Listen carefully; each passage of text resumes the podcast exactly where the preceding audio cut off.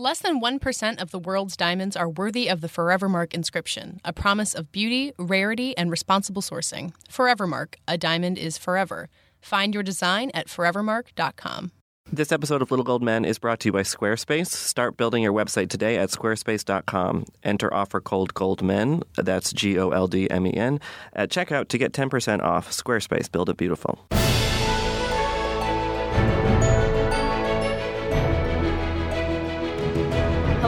Welcome to Little Gold Men, the award season podcast from Vanity Fair and Panoply. I'm Katie Rich, the Hollywood editor of VanityFair.com, and I'm here in person with Vanity Fair's digital director, Mike Hogan. Hey, Katie. And uh, Richard Lawson is still at Sundance, but he'll be joining us later, so don't fret, Richard fans. This week, we'll dive into the topic that's dominated all of the Oscar conversations much more than the awards themselves, which is the push for the Academy to include more films featuring people of color and the Academy's significant rule changes that were in response to this ongoing debate.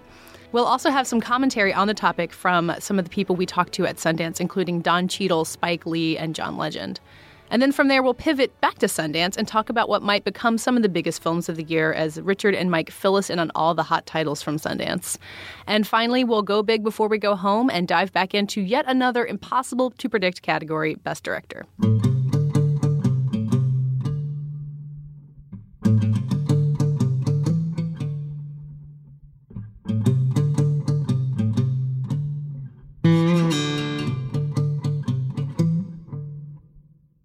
Online debate that began last year with the hashtag OscarsSoWhite returned in force this year when the Oscar nominations for the second year in a row featured no actors of color and very few nominations for minorities in general. But unlike last year, this time it sparked real change. The Academy announced a major change to their set of rules that overall aim to include a broader range of films in the nominations in the future and change the makeup of the people who vote on those awards. Maybe the most significant part of this is that it will keep them from being as embarrassed as they seem to have been this year. Mike, let's start with those rule changes and then get into what this whole conversation has been. What did the Academy do, and did they do enough? Well, I, the big thing that they did is strip voting rights away from people who haven't been active for a while. So basically, if you're nominated for an Oscar, you're in the Academy, you, you have voting rights for life. If you haven't been nominated for an Oscar, but you do get invited into the Academy or you, you've made it into the Academy, your voting rights end after 10 years unless you have done something and that's where it gets super nebulous because Yeah. it's unclear what kinds of things you would have to do to keep your voting rights active and you can bet that there will now be some kind of weird little cottage industry for that um, but uh, but and they also you know they spell out very clearly on their or as clearly as you could hope for on their website that it, there's actually a way for over 12 years for you to get 30 years worth of voting rights because it's going by 10 10-year year periods, of- yeah. so It's it's it's complicated, but they uh, you know there's room there's room for it to be fuzzy, which I think is important. Ba- so that basically, uh, and just to explain that, if you worked in 1989, 1995, and 2001. That would give you 30 years worth of voting rights, apparently. I'm Yeah. a little bit. You know, and it's all based on when you were admitted to the academy. So Right. I think the reason that it's a little that there's a lot of loopholes is so that they don't get someone who is admitted to the academy kind of at the end of a long career and then has retired since then and then doesn't get thrown out. Yeah. Because they, they want to avoid the embarrassment of some you know film legend saying that they've been thrown out of the academy and they're leaving it up to the branches themselves. So it's not some you know high mighty academy board of governors that's saying you're kicked out. It's your fellow sound designers or production designers or whatever. And they're very clear that you're not kicked out. You're Yeah. just no longer a voting member, and they're not going to publicize who's a voting member and who's And you still not. get your screeners. Yeah, there's a lot of stuff about how you still get your screeners, although they don't really control that. And you got to know that the studios are going to be able to figure out who's voting and who's not, Yeah. and stop wasting screeners on people whatever who aren't they, voting. they they just waste screeners on me. I have like four copies of The Big Short, and Yeah. I don't know. No one seems that concerned about it. Yeah. Um, so I think that, you know, a lot of people are saying that this is just a cosmetic change that will that just gets the PR stuff off their back. But I actually think it's quite a significant change. And then a lot of the older voters who are facing irrelevancy are quite upset. The Hollywood Reporter has run one sort of annoying op ed after another by sort of self pitying Academy members. One of the guys who was quoted by Scott Feinberg in The Hollywood Reporter I, I, looked him up, and it turns out he was, you know, basically a freedom rider. He was down south in the 60s, you know, at, at lunch table sit ins with Martin Luther King or whatever. And so he's very offended. A lot of these folks are offended. How can you blame us for the race problem? You don't know who, or, or Oscar's diversity problem. You don't know who we voted for. And of course, they sound ridiculous saying, like, I actually voted for an African American. Mm-hmm. It's like mm-hmm. the old I have I a have lot black of black friends, friends yeah. thing. But you know, as much as I can see that that that those folks feel offended, I also think that this is a bit of a problem. I mean, there's a lot of people. This whole voting for life thing. You know, I'm sure there are a lot of people who weren't freedom riders in the 60s who are voting. And at the end of the day, you know, times change and, and, and, and perspectives change. It's like I hate to say this, but with all due respect, people over 50 like don't get hip hop. You ever notice that? it's just like it's like anyone over 50 they're just like why do you like this? You know and and it's just like an aesthetic thing. It's not anybody's fault. It's just times change. And if you're not understanding what's good about new films then maybe you know and if you're not still in the game i don't know. I could see it. Well, it's not of, the worst idea to me. one of the other big changes they're making is the way that people get admitted into the academy. The way it used to work is you had to be sponsored by a current member and that now they're beginning they haven't really defined what these programs are going to be but they're going to be reaching out to more people and find new voices who they can admit who don't necessarily have connections to someone already in the academy. Right. So they add new people every year, and they put they release that list, and that list has skewed younger and more diverse for the last ten years or so. But now it's just going to increase that. So the idea is that you filter out some of the people who haven't been active for a long time, and then you replace those voices with people who are active, with people who are coming from around the world. I mean, maybe they'll be adding more international directors. Like there's a lot of potential, depending on who they add in there for making change. And as you said, I think that is the only way to make a significant change in what get what gets nominated. Like some of the ideas going around were expanding the best picture field back to a full 10 or expanding the acting fields to 10, kind of under the guess that like a Straight Outta Compton might have made it in this year if it were a bigger field. But that's a really temporary change that still doesn't affect what people are likely to choose. So by changing the makeup of the academy, that seems like the actual best way to affect change. Yeah, I think that that's right. They're also adding three seats right on their board of, governors, board of governors, that are explicitly for women and yeah. people of color. So, Which is an, uh, that's harder. It's be harder for us to see what it does, but presumably yes. within how the organization works, it's like all very internal changes as opposed to let's Im- increase the best picture field, which yeah. I think makes way more sense. Yeah, and I think the reality is that at some level, Oscar is being blamed for something that afflicts the entire industry, yes. and in fact, our entire country. Right? Mm-hmm. It affects the media media. Let's not be hypocrites. Like we've got a lot of work to do on our side as yeah. well. But on the other hand, you know, it's good to see them. But they have an African American president, and she's making changes, and I think that that's important. And you know, I, I think some of the whining is a little bit unseemly, but I understand why people. Nobody wants to be accused of or blamed for racism. But I think that people who are feeling aggrieved should maybe just calm down mm-hmm. and understand that, like, whatever problem they're experiencing is probably not nearly as bad as what other people are experiencing. well, and the the thing that I keep realizing with everyone saying this is like, well, I'm not racist, so don't blame me for this. But that's really different from being a participant in systemic racism. Like, there's no yes. understanding of how a body can be racist without any of its individual members having conscious racial and bias. And it's all to do with unconscious aesthetic judgments you know yeah and, or and there yeah. was one of these guys who wrote and he said you know selma i mean let's know everyone's afraid to say that selma is the worst shot movie that i've ever seen and you just think ah like I just don't think that that's true. I don't know. I'm not a director, but I didn't watch that film thinking this movie's bad. Maybe also, I've seen some garbage movies I can send that person to that are much, yeah. look much worse. Uh, you know, it's just, and uh, so I think that there is unconscious bias. It's not doesn't make you a bad person. It makes you part of a very fucked up country that yeah. has a horrific original sin. You know, yeah. I mean, you know, our forefathers or whoever's forefathers brought over millions of people and treated them like property, and it, as a result, our society's super fucked up. Like, well, you know, you don't have to feel it's not your fault, but you try not to keep perpetuating it. Well, it's like for a long time, people were able to say, I don't dislike gay people. I just dislike this one gay person I know. But then as more and more people have come out and more people get to know gay people, that bias goes away. Like this is documented yeah. that people are less homophobic when they have more people around them. And when you he, say people see people say, I'm not racist, I just don't think Straight Outta Compton was that good, which fine, that's your opinion. But you, as you get more films directed by people of color and featuring people of color, you can't eventually you have to say, oh, wait, do I not like all of these movies featuring people of color? And you're not saying you have to vote for Ride Along too, but if there are more films that are coming up in Oscar conversation that involve people of color, eventually you either have to acknowledge your bias or vote for one of them. Well, there's an insidious side to that too, because for a long time the excuse was always, "Oh, we tried that and it didn't work." Yeah. You know, we tried a movie, we tried a black director, and nobody went to see it.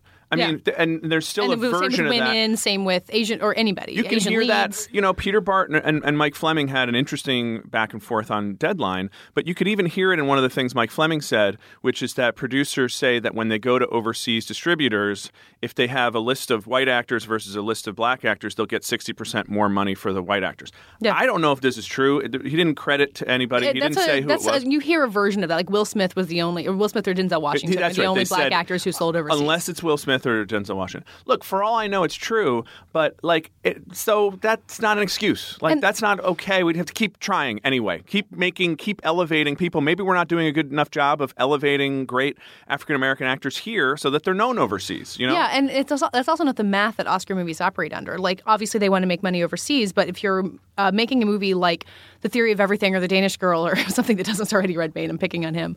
But it's not about the overseas gross. It's about the prestige. It's about the bump from the Oscar nomination. It's about putting that seal on your DVD. Like, it's a totally different economy. And you tell me Vin Diesel, you can't make a movie with Vin Diesel in it? You know, Furious 7. Yeah, like yeah, those have some of the most diverse casts in the industry. I- and I also thought what Chris Rock said was really interesting, talking about Kevin Hart. Why does Kevin Hart have to cross over when he can sell out a room of 40,000 people and John Stewart sells out 5,000? Why is Kevin Hart the one who's like, you know, in race pictures or whatever the current Yeah. version of that is? Yeah, it's the, these like systems within systems that are meant to that are based on kind of old ideas of dividing audiences and also a cynical idea of what audiences will embrace. I mean, Yeah. they have a black lead in Star Wars, and that's the biggest movie in history. Like, Right. that tells you that you know audiences are ready for something that maybe you're not acknowledging. you know, I think that these structural changes are probably a good idea, but someone with a whole lot more authority than I do said that to us up at Sundance. So I spent a few days producing videos uh, with Krista Smith, our West Coast editor, who did a fabulous job, really just talking to all kinds of folks about all kinds of things. But one of the things we wanted to do was talk to African American, you know, actors and entertainers uh, who have real authority in this area and ask them what do you think about this? What do you think about what's being proposed? What do you think should be done? And John Legend, who actually won the only Oscar for Selma for Best Song, Glory, said that you know as a as a voting member, he thinks that these structural changes are a good idea. Let's uh, go to that clip. Clearly, two years in a row, there haven't been any actors of color nominated for any of the 20 uh, uh, slots that could have actors um, nominated. And I think that has been pretty glaring. And I think um, this is not a new thing that the academy is not very diverse, um, but it's become even more glaring lately. And I think what the academy has decided to do, and I'm a member of the academy now, but what they've decided to do, I think, is a good thing to try to uh, recruit a more diverse base of, of creative people to make up the academy, to make up the voting body, so that the votes reflect uh, more of the diversity of the creative community and the community at large. And I think that's an important step. And so, unfortunately, the way the dynamic works is people kind of have to be shamed out of being such ignorant people. Or not not okay, so not being ignorant. This is this, yeah, but like not being willing to reconsider that the world has being changed. blind to your own prejudices. You know, Yeah. we all like to tell ourselves we're I'm a good person.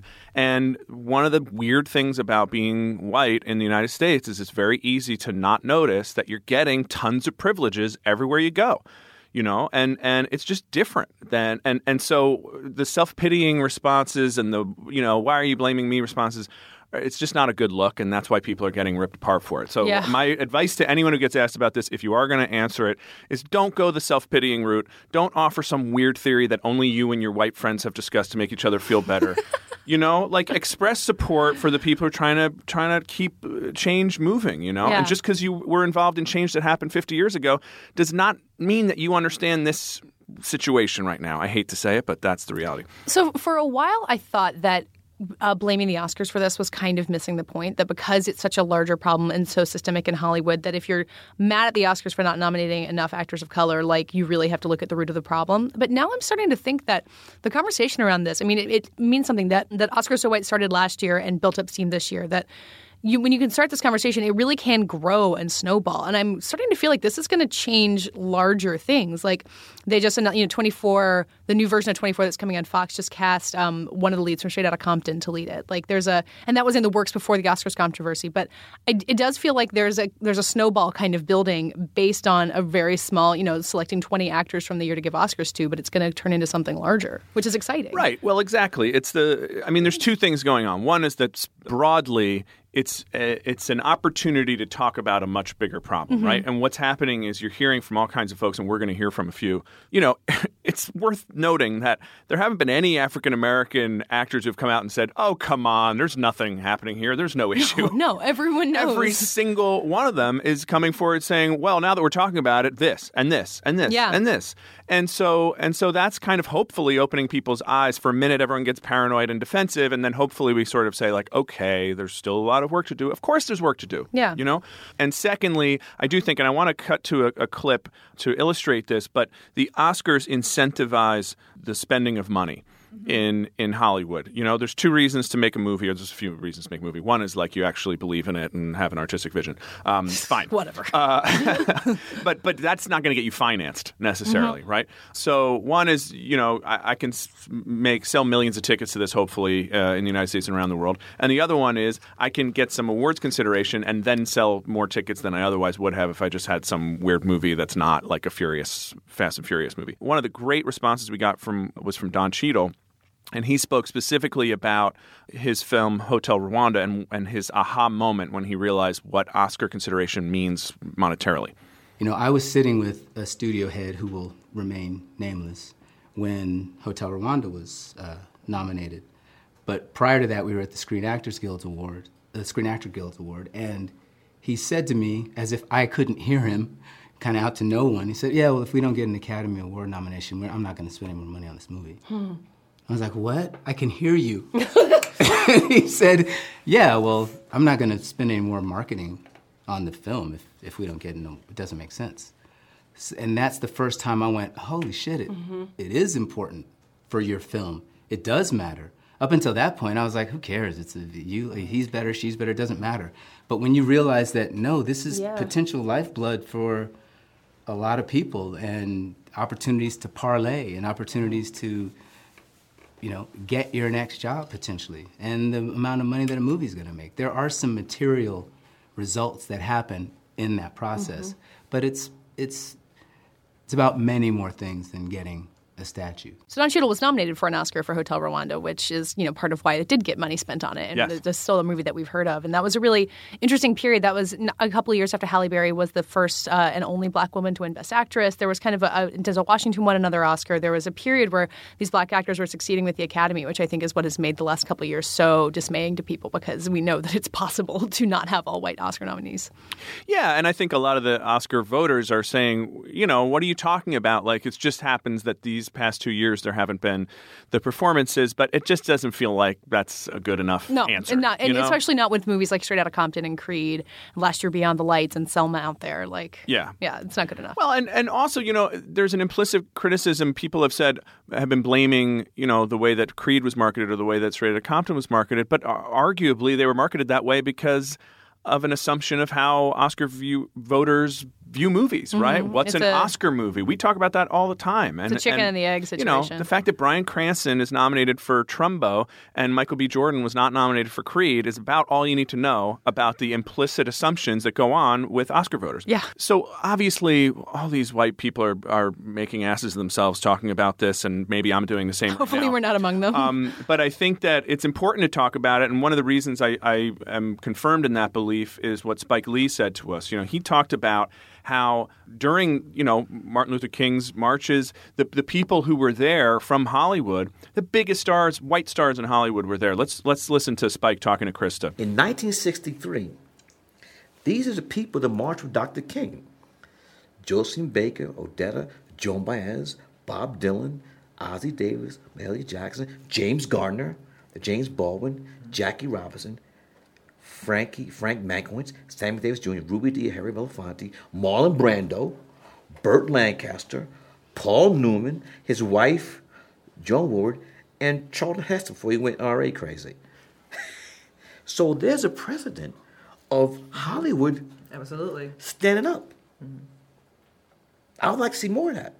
Think, oh, I'm just going to read the, the, the white actors again. For again, Bob Dylan, Joan Baez, James Garner, Marlon Brando, Burt Lancaster, Paul Newman, Joanne Woodward, Charlton Heston. These individuals marched with Dr. King in 1963. And they were also the biggest stars at that Exactly. time. Exactly. That's the point. Movie stars. Yes. Who? No. Oh, now, if you get the get the version, who's today's version of these actors? You don't have to name names. What have they said? So I, I think Spike's point is is well taken. You know, he did credit George Clooney with uh, with coming out and making a statement, and you know, George Clooney kind of has that authority and also the brains that maybe not everybody else has. But I think another thing that is also worth pointing out is that at that time it was easy in a way to march with Dr. King in the South and blame the South for racism. I think what's happening here that's hard Hmm. It's is looking that inward. this is Hollywood racism. Yeah. And it's it's very and it's different. an industry that's supposed to be the kind of uh, progressive flag bearer. You know, it's been congratulating itself for Crash for ten years. This is very difficult for Hollywood self-image, and and that Variety cover that just was announced last night. I think it's a shame on us. I mean, you know, this is hard for Hollywood, and it's also more subtle. The thing that we're going for, look, it's kind of like Jennifer Lawrence, that Ricky Gervais's joke about Jennifer Lawrence, like, oh, I feel so bad for her. She only made forty million dollars Mm-hmm. last year, or whatever it was. You know. At some level, it's different to say I'm, I'm. It's illegal for me to sit at the lunch counter Yeah. versus I didn't get I didn't get enough. Oscars, and I Yeah, can yeah. I do understand some people being like nobody gets enough Oscars. like, but I think so. The bigger picture is there aren't enough. You know, projects. There aren't enough decision makers. There aren't enough. You know, it, it- it's just there's something weird implicit happening. It has to do with knee jerk uh, assumptions. I think more than overt racism, but it's still a problem. It's it's the thing that you know we need to fix now in 2016 versus 1963. and you know if the if it weren't an implicit problem that no one knows how to deal with, then the Furious the Furious Seven or the Fast and Furious franchise would have been copied a million times. But that movie with its very diverse cast that appeals to very diverse audiences hasn't been copied by other blockbusters, which almost all still star star largely white people.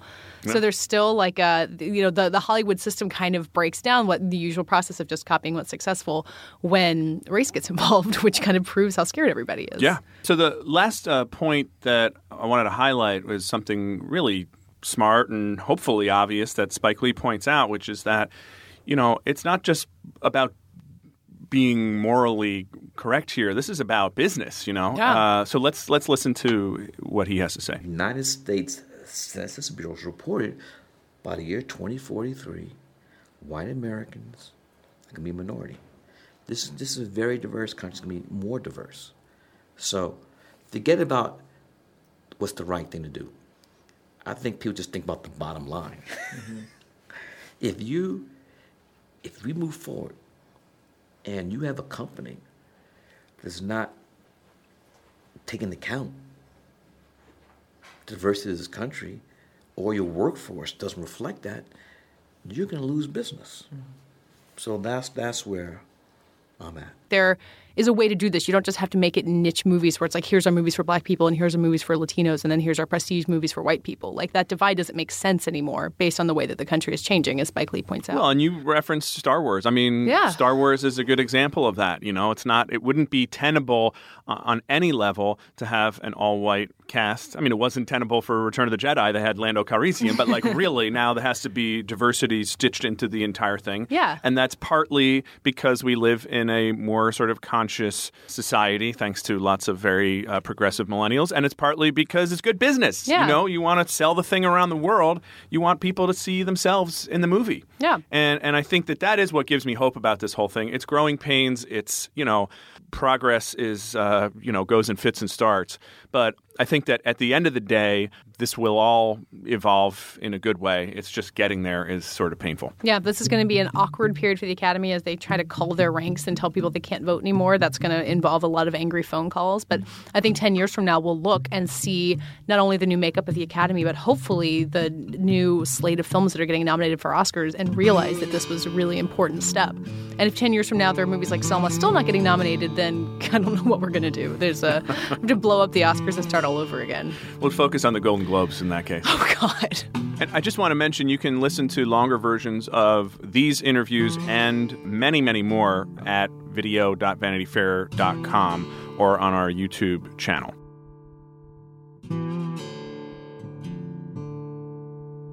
Let's pause for a word from our sponsor. In Forevermark's pursuit of absolute beauty, every Forevermark diamond undergoes a journey of rigorous selection. That's why less than 1% of the world's diamonds are worthy of the Forevermark inscription, a promise of beauty, rarity, and responsible sourcing. Each Forevermark diamond originates at a carefully selected source that provides benefits to its country and local community. This ensures that a Forevermark diamond helps improve the lives of those involved in its journey so you can feel proud to give, own, or wear your Forevermark diamond. Forevermark, a diamond is forever. Find your design at forevermark.com.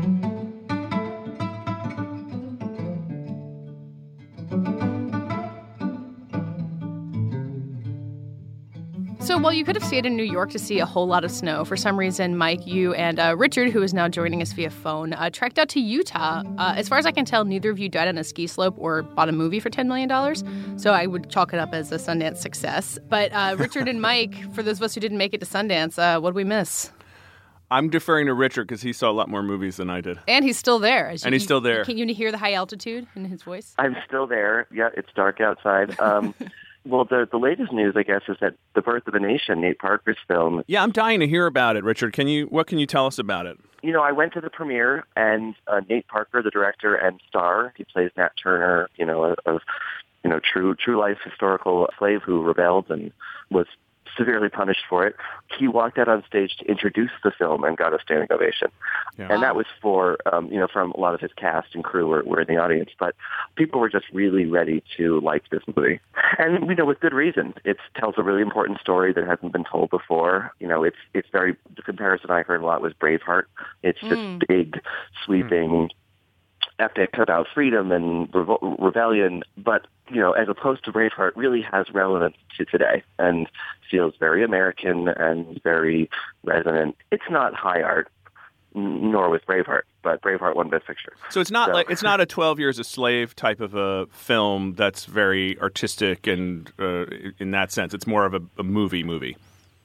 Yeah, it's more of a movie movie. I- I mean, it, it, it takes some stabs at at you know sort of intent, artistry um, that I think are are actually where the film kind of loses its way a bit. Like I think that in the last half an hour, when Parker, um, as a director, as an actor, finds the focus of the movie, which is this rebellion and the historical implications of it, that's when the movie really sings.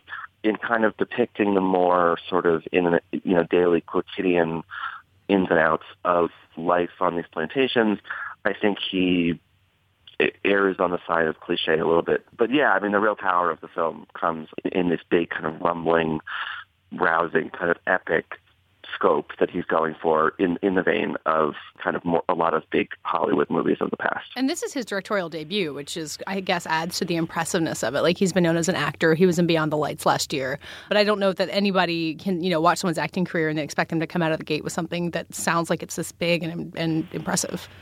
Yeah, I mean it's really impressive. And you know when he um, did his Q, the Q and A afterward, which was met with I think four more standing ovations. Oh my God! He talked about wanting to get this movie made for seven years, and he told his agents that he said, "I'm I'm done acting until I get this project made."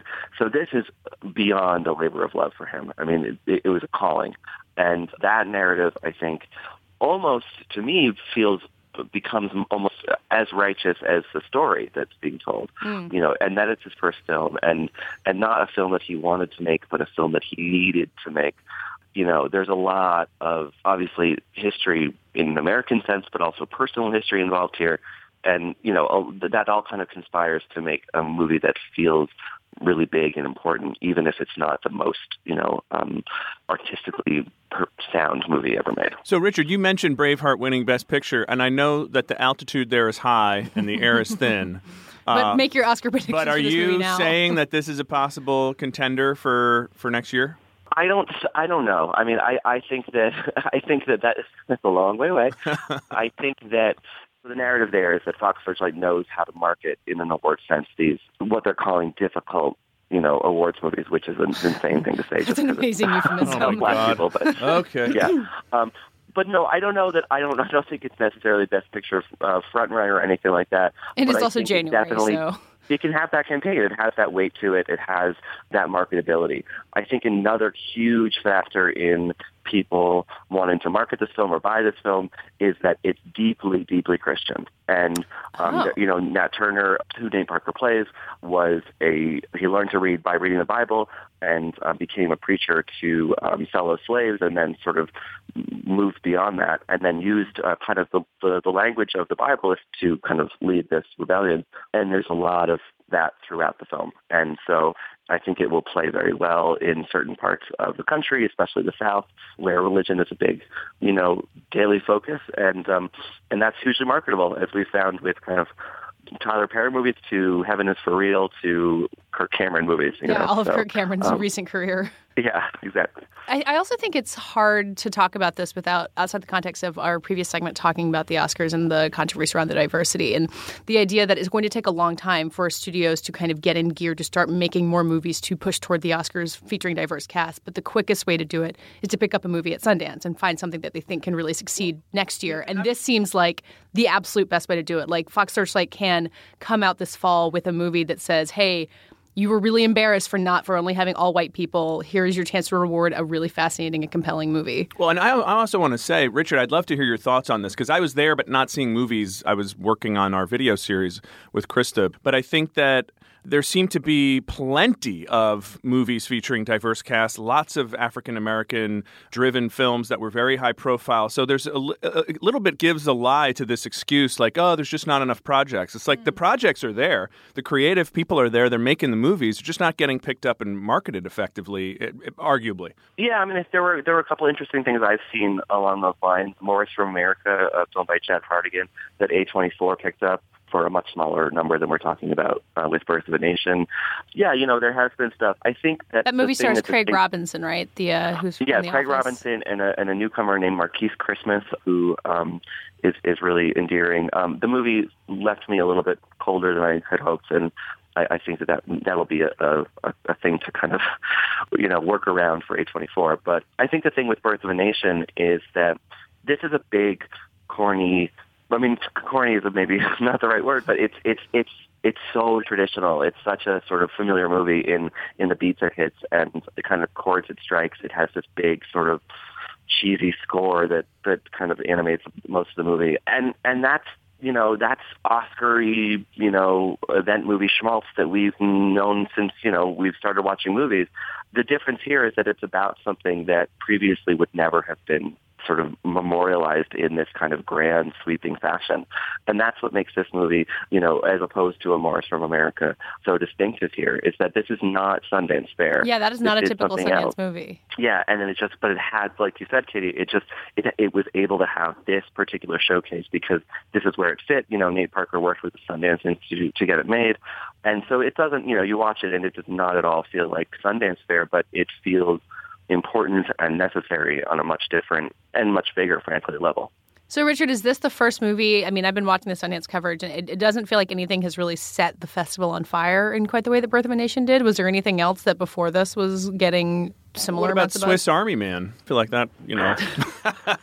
Um, that was a fire the set by a necessary lot of flatulence. Yeah. And um, I, you know, I texted someone after that movie, and I said I don't think I like movies anymore. Um, Uh, what's the, what's what? Which movie is this one, Richard? This is Swiss Army Man with uh, Daniel Radcliffe and Paul Dano, where Daniel Radcliffe plays a dead body, literally, who saves Paul Dano from the brink of doom on an abandoned, on a lonely, deserted island. But is that island just in Paul Dano's mind? That's what the movie sort of investigates, and then there's farting and erections, and it just keeps rolling. It's from these two guys who are in their 20s. They build themselves up as the Daniels. They're music video directors. You know, the the audience for that, I went to the premiere, was packed. Everyone was really excited. And there were about, you know, I think people, articles have been written already about how many walkouts there were. It's a really divisive film. I've met people who like it. It's, you know, it's weirdness and it's kind of grand stabs at sort of Kaufman or Gondry-esque whimsy. It really registered very cold to me. I didn't care for it. Well, actually, one one possible Oscar thing that was at least getting discussed again in the high altitude was uh, Molly Shannon and Other People, which was a pretty great performance and hit the notes of like a lot of weeping and having cancer and all that stuff. Richard, did you see that one? Uh, yeah, I saw it at the opening night. That's right, yeah. And yeah, the response was huge. And, you know, I, I, I said to a colleague, Julie Miller, who works for VF, um, I said to her, you know, right now, Molly Shannon, if they did the Oscars tomorrow, she's won. That's my answer. Yeah. oh, so many Sundance films had wish have wished that would be possible. Mm-hmm. Yeah, and you know, it. But it. The, the, the cool thing about that is it doesn't have the feel of.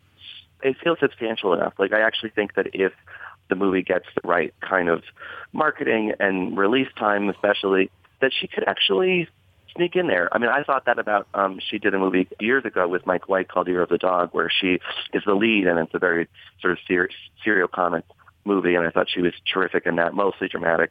And as she pointed out at the Q and A for um, other people, you know, she started at NYU as a dramatic actress, so she's this is not necessarily new territory for her. Well, I think So that know, was exciting. the and um, um, the uh, route, the Sarah Silverman "I Smile Back" route to awards consideration seems pretty possible for this. Right. It's a really, Yeah. it Well, sounds like a really okay, so she's- similar narrative she's a shoe in for a SAG nomination. Based on Sarah Silverman and Jennifer Well, Aniston. and I, I Cake. think I think Richard, you're right though. Like the, the, the worst case scenario for that film is me and Earl and the Dying Girl, like buzz buzz coming out of Sundance, and then it just flops when it's actually released. But I think that they could probably, you know, it's pretty good, and she's really good in it. I think they they just have to be cautious about how they release it, and, and maybe it's actually beneficial that it didn't get completely overwhelmed with hype the way me and Earl did Mm. last year. yeah, I think that that you know it was the opening night movie, and those can kind of vary in quality.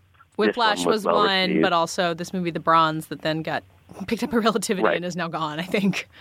Right, exactly. So, so this one kind of fell, fell in the middle, and but it is able to kind of exist as its own thing. I think, you know, I was out with some um, journalists last night. Um, I don't know if you can hear it in my voice, but I was out, and um, you know, people were really still talking about Molly Shannon in that movie, so that's a good sign. Oh, so what else is it? What else are people still talking about then? What's the? Uh... Well, I think the the big the big thing that really you know everyone's talking about because of this huge Amazon deal is is Manchester by the Sea. Yeah. Um, Kenneth Lonergan's film with Casey Affleck and a kid named Lucas Hedges, who seems like this you know child of Massachusetts plucked out of obscurity, but his father is a film director who made Dan in Real Life and Pieces of April. ah, But he doesn't show that Hollywoodness. He's very natural. It's it's really one of the best kind of teen performances on screen I've seen in a while. Um, but that movie, with its you know director who's made Oscar-nominated films before, Casey Affleck has been nominated for an Oscar before, and it has uh, this sort of length and heft of of something that feels it feels a little bit more substantial than most kind of Sundance fare in that way. And you know, Amazon bought its kind of domestic distribution rights, and they're going to stream it, but also give it a theatrical release. And so there's a lot of kind of questions swirling about what that means for its Oscar chances, since that didn't seem to really work for Beast of No Nation. or uh, Chi-Raq, which was Amazon's film. Uh, It's that Chi-Raq, that's right. year, yeah. Although I, th- I really still think I think people are blaming Netflix for Beasts of No Nation, and to me, it just was not a an Oscar friendly film.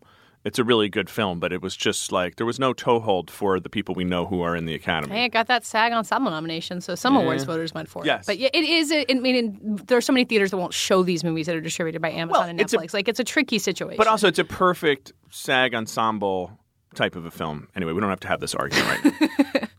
uh, sorry, Richard. You know, something people were talking about, you know, and I don't know if this actually really matters, is that on the screener, on on, a, on Amazon, on, on streaming, something like Manchester by the Sea, which is long and sort of deliberately paced and a real downer in a way, though it kind of finds a bittersweetness by the end. But, you know, this is something that people are going to be, if they're watching just at home, they're going to look at their phones, they're going to Yeah. go to the bathroom. You know, it it it it it, it, it has a tenuous grasp on your attention in a in a, in a strange way. Academy wise, is that really any different from people watching DVDs? You know, uh, screeners of other movies. You know, I don't know.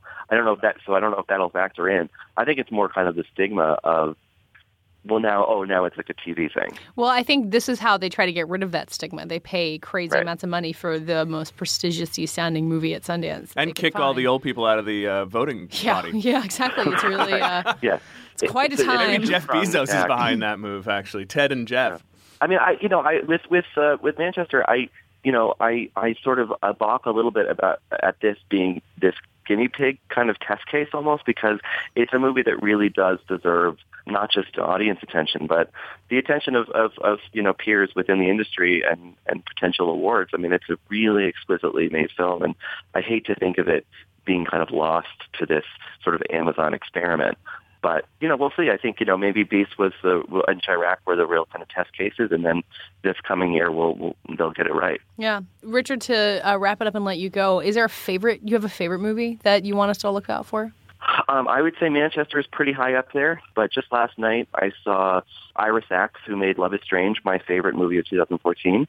He has a new film here called Little Men with Greg Kinnear and Jennifer Ehle and two kids, one of whom is named Michael Barbieri, 14 years old, who is just tremendous. It's a really small, intimate movie about New York and real estate and gentrification and sort of two teenage, young teenage boys sort of figuring a friendship out, and one of them is maybe questioning, you know, some identity issues, and it's tiny and lovely and really good. So I, I was kind of after some some rocky patches of this festival, I saw that last night and was felt very renewed in a nice way.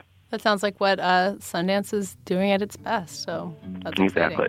Um, well, Richard, uh, hang in there. Don't let the altitude get to your head. And when you come back, we'll uh, we'll get all of your thoughts back at sea level and see how you really feel about all these movies. I think the alt- altitude's already gotten to my head.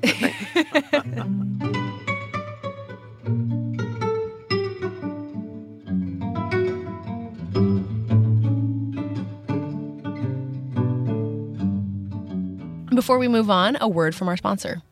This episode of Little Gold Men is sponsored by Squarespace.com.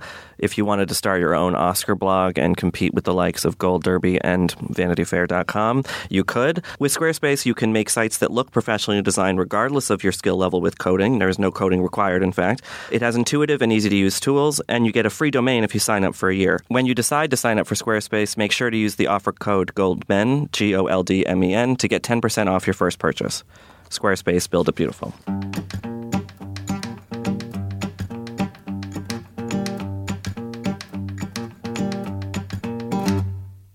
So finally, it's time to go big before we go home. It's just me and Mike here again, but I want to talk about Best Director, which, like Best Supporting Actress, which we discussed last week, is really hard to predict, and it kind of feels like anyone could win. Mike, what's your boldest prediction? And you can't say Ridley Scott because he didn't get nominated. You're making me answer this first. well, you're the only other one here. oh my god! I actually, I, uh, I don't know.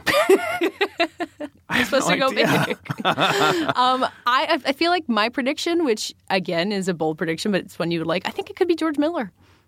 I think that the size of that movie and the popularity of it and the sense that it can't win, be- or it probably won't win Best Picture, which we can talk about later. But I think he's accomplished something really huge, which is the award I thought Ridley Scott would get because the accomplishment of The Martian was huge, but he failed to get nominated, which was weird. Uh, so why not George Miller? Um, Adam McKay or Inarritu or Tom McCarthy. I really don't. I, I, guess know. Lenny Abrahamson is the only one who we think is not going to win. He, he could, but yeah, that would seem a little less likely given that he doesn't have the best editing nominee and, and was sort of a surprise Yeah. nomination in comparison to the He's a very worthy nominee, but seems unlikely to take it home. Yeah, I think the Inarritu problem is the is the two years in a row. Just to me, that feels weird. Yes, if Birdman hadn't happened, I think he would be walking away Yeah. with it. And then Adam McKay, I could see them being like, all right, Adam, you're in the club, but like, let's just slow your roll for a 2nd Mm-hmm. But Tom McCarthy, I could also see that movie's, I don't know, that movie is so well It is. controlled. And he's worked for a long time as an actor. He knows a lot of people. He's very he's a very nice guy. Yeah. I know it's really Maybe I'm hard. going to throw, maybe I'm going with Tom McCarthy. I don't know. This, it really is We've broken the system of predicting Oscars. Oh, Tom McCarthy. Okay. Go big and go home. Great. Until next time. That does it for this week's Little Gold Men. Thank you so much for listening. And uh, if you remember to rate us and review us on iTunes, we're always very appreciative of your feedback. You can find all of us talking about award season and everything else at vanityfair.com. And please check out those video interviews with Krista Smith and all of those uh, people at Sundance. They're really great. And thanks, Mike, for killing yourself for a few days to make them happen. Krista was rocked it. Yeah. Uh, you can follow me on Twitter at Katey Rich, K A T E Y R I C H, and Mike. Mike underscore Hogan. and Richard is at rilaws, and we're all at Little Gold Men.